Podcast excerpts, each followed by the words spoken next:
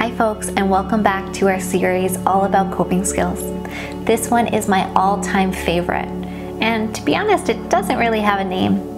But oftentimes it's referred to temperature, and it starts off some of the skills in DBT. That is TIP, T I P P.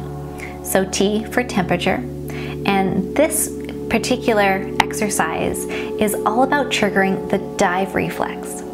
Now, I love this because the person experiencing the distress doesn't need to be an active participant in this coping strategy in order for it to work.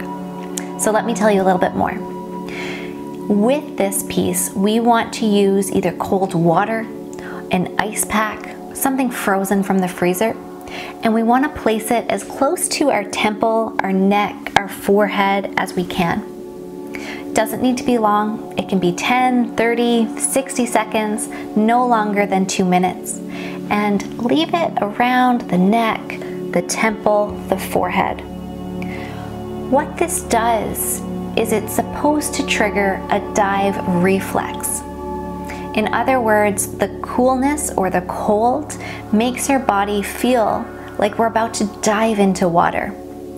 And when you think about what happens in water, we are supposed to breathe less or breathe not at all. Our heart rate should slow, our body temperature should drop. And so, this activity is to trigger the dive reflex with ice or something cold in order to have our breathing rate slow down, our heart rate slow down, and our body temperature start to slow down. This can be very effective in taking our body out of the fight, flight, freeze response or that stress response and bring it over to a more restful state.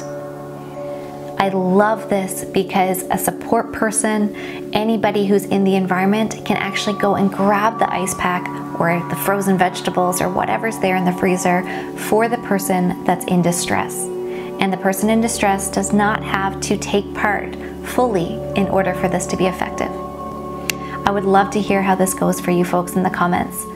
Leave a comment, leave a question, and I'll engage with you there. Thanks for being here.